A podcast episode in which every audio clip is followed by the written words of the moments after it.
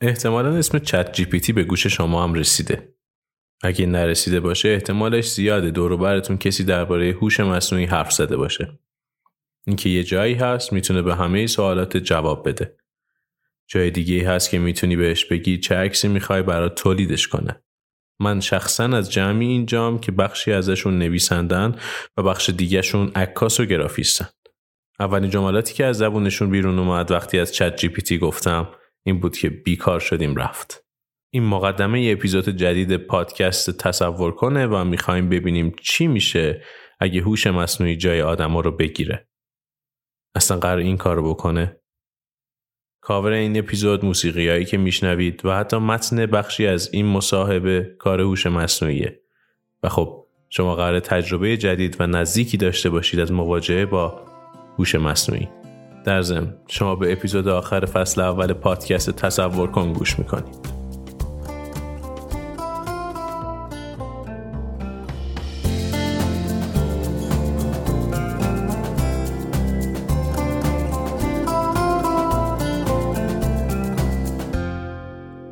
با ظهور برنامه های پیشرفته هوش مصنوعی که می‌تونن کلی از کارهای آدم رو انجام بدن این سوال برای خیلی ها پیش اومده که نکنه یه روزی هوش مصنوعی جایگزین من بشه. منم یه مصاحبه ترتیب دادم با ChatGPT و قراره ببینم جواب این سوالی که این روزا ذهن خیلی ها رو درگیر کرده چیه. اما قبلش بگیم ChatGPT چیه. یه ربات هوش مصنوعی که توسط OpenAI ساخته شده و نوامبر 2022 برای اولین بار راه اندازی شد. این ربات می‌تونه به کلی سوال جواب بده اما درست مثل هر آدمی این ربات هم کامل و بینقص نیست. مثلا وقتی ازش خواسته شد مقدمه برای این پادکست بنویسه موفق عمل نکرد ولی خب کارهای زیادی هست که می‌تونه انجام بده و مهمتر از همه اینا نسبت به رابطه بین کار انسان و هوش مصنوعی صاحب جهان بینی و بینشه. این هم نکته آخر قبل اینکه بریم سراغ مصاحبه برخلاف منابعی مثل مقالات و مجلات چت جی پی تی برای جوابهایی که میده منبعی نمیگه. بریم سراغ مصاحبه و سوال اول. هوش مصنوعی تو انجام چه کارایی عالیه؟ هوش مصنوعی می‌تونه طیف گسترده ای از کارها رو انجام بده اما به طور خاص برای برخی مشاغل و برنامه ها مناسبه. در ادامه برخی از رایشترین حوزه هایی که هوش مصنوعی در اون عالی هست رو میگم. تجزیه و تحلیل داده ها. الگوریتمای هوش مصنوعی می‌تونن به سرعت مقدار زیادی داده رو پردازش کنن. الگوهایی رو شناسایی کنن که پیدا کردنشون برای آدم سخته. تشخیص تصویر و گفتار الگوریتمای هوش مصنوعی می‌تونن برای شناخت و طبقه بندی، تصاویر، گفتار و باقی داده های صوتی و تصویری با دقت بالا آموزش ببینن.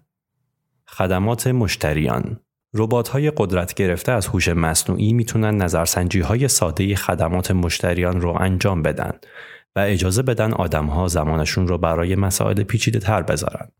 تشخیص کلاهبرداری الگوریتم های هوش مصنوعی می‌تونن برای شناسایی معاملات و الگوهای کلاهبرداری در داده های مالی که تشخیصشون برای انسان دشواره آموزش داده بشن. پیشبینی زمان تعمیر الگوریتم هوش مصنوعی می‌تونه داده های سنسورهای تجهیزات مختلف رو تجزیه و تحلیل کنه و پیش بینی کنه چه زمانی به تعمیر نیاز پیدا می‌کنن و اینطوری هزینه خرابی اونها رو کم کنه. شخصی سازی الگوریتم های هوش مصنوعی می‌تونن داده ها رو در مورد رفتارها، ترجیح آدمها و همچنین اطلاعات آماری دموگرافیک کاربرا رو برای ارائه توصیه ها و تجربیات بسیار شخصی تجزیه و تحلیل کنند.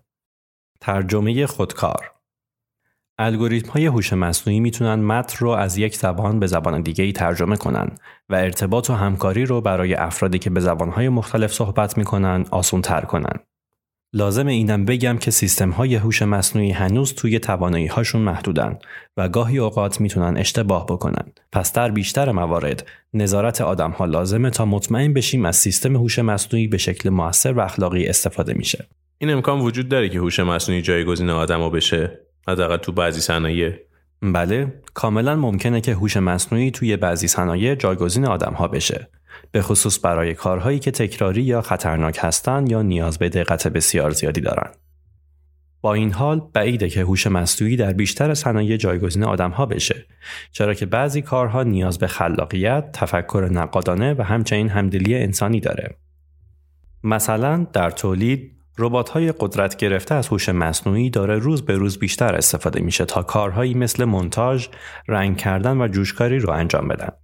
در خدمات مشتریان، های قدرت گرفته از هوش مصنوعی می‌تونن از پس نظرسنجی های ساده بر بیان ولی مسائل پیچیده تر نیازمند دخالت انسانه. تو صنایع امحالی، های هوش مصنوعی می‌تونن تو شناسایی کلاهبرداری کمک کنن اما تجزیه و تحلیل ها برای تفسیر نتایج و تصمیم گیری همچنان مورد نیازه. به طور کلی احتمالا هوش مصنوعی طبیعت کار در بسیاری از صنایع رو دستخوش تغییر می‌کنه اما به طور کامل جایگزین آدم ها نمیشه همینطور که هوش مصنوعی پیشرفت می‌کنه آدم ها از شر انجام کارهای تکراری خلاص میشن و به جاش توجهشون رو می‌ذارن روی کارهای استراتژیک خلاقانه و سطح بالا. تا همین جای صحبت بمونه بریم و بیایم ادامه مصاحبه رو پیش ببریم و ببینیم چه اتفاقی قرار بیفته.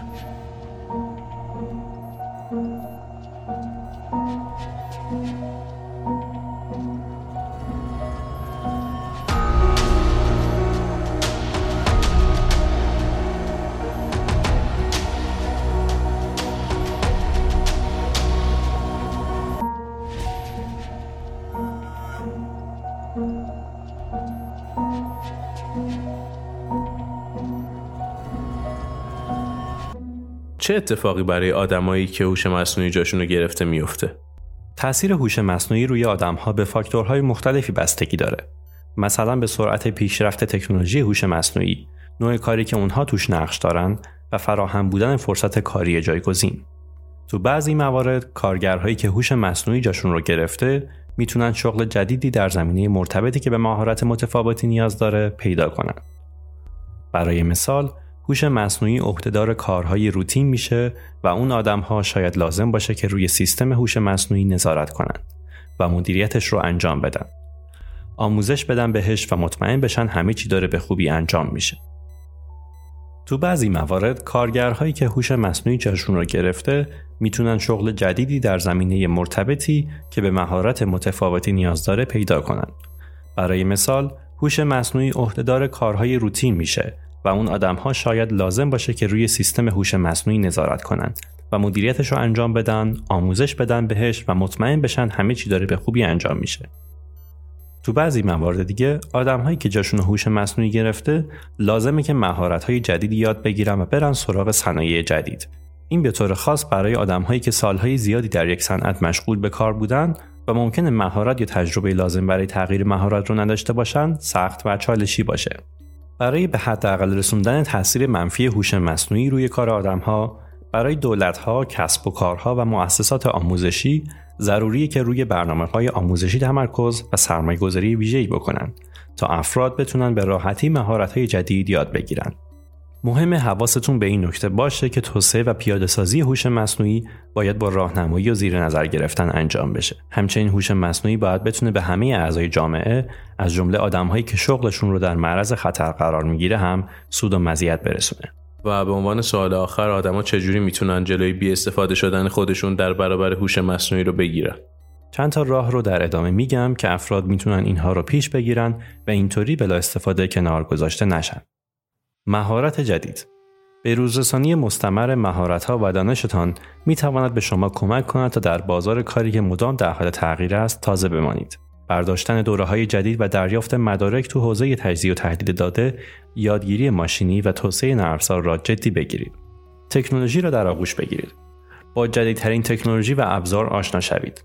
از جمله هوش مصنوعی و به صورت فعال دنبال فرصت‌های جدید برای استفاده از آنها باشید. این کار به شما کمک می‌کند تا مهارت‌های فنی رو تو حوزه‌هایی که تقاضا براش هست توسعه بدید و درک کنید ماهیت کار هوش مصنوعی به چه صورت است. توسعه مهارت‌های نرم مهارت‌های نرم مثل ارتباطات، همکاری، تفکر نقادانه و حل مشکل به سختی اتوماتیک می شود و احتمالا این موضوع با رواج هوش مصنوعی در محیط کار ارزشمندتر هم می شود. ساخت مجموعه مهارت‌های متنوع داشتن طیف وسیعی از مهارت‌ها و تجربیات می تواند به شما کمک کند تا با تغییرات سازگارتر شوید و برای مقابله با چالش‌های جدید مجهز باشید. فرصت‌های جدید در جستجوی فرصت‌های جدید برای یادگیری و رشد فعال باشید و در صورت لزوم پذیرای تغییر شغل باشید. شبکه و ساخت روابط ساخت روابط و شبکه می تواند به شما در آگاهی نسبت به ترندهای نوظهور و فرصتهای جدید در صنعتی که در آن فعالیت می کنید کمک کند. بسیار مهمه به خاطر داشته باشیم که هوش مصنوعی ممکنه برخی مشاغل رو در بر بگیره. همچنین می‌تونه فرصت های شغلی جدیدی بسازه که قبل از این وجود نداشتن. ولی با سرمایه گذاری روی توسعه فردی آدما می‌تونن خودشون رو تو شرایطی قرار بدن که از فرصت جدید بهره ببرن به خصوص توی عصر هوش مصنوعی. این مصاحبه کوتاهی بود با هوش مصنوعی چت جی پی تی. جهان هوش مصنوعی خیلی نوظهوره. حداقل وقتی از استفاده عموم مردم ازش صحبت می‌کنیم باید بگیم هنوز خیلی چیزا هست که نمی‌دونیم و خیلی کارها هست که فرض میشه هوش مصنوعی از پس انجامش بر بیاد. تو اپیزود آخر فصل اول پادکست تصور کن رفتیم سراغ این پرسش ترند که هوش مصنوعی می‌تونه جای ما آدم رو بگیره یا نه. فرض رو هم بر این گذاشتم هیچ کس بهتر از خود چت جی پی تی یا ربات های دیگه هوش مصنوعی نمی‌تونن به این پرسش ما پاسخ بدن ما به شرط حیات در سال 1402 برمیگردیم با روی کردی جدید و اپیزودهای جالبتر. پادکست تصور کن رو می‌تونین از تمامی اپلیکیشن های پادگیر مثل Castbox، Spotify، Google Podcast، Apple Podcast و غیره گوش کنید و به دیگران معرفی کنید.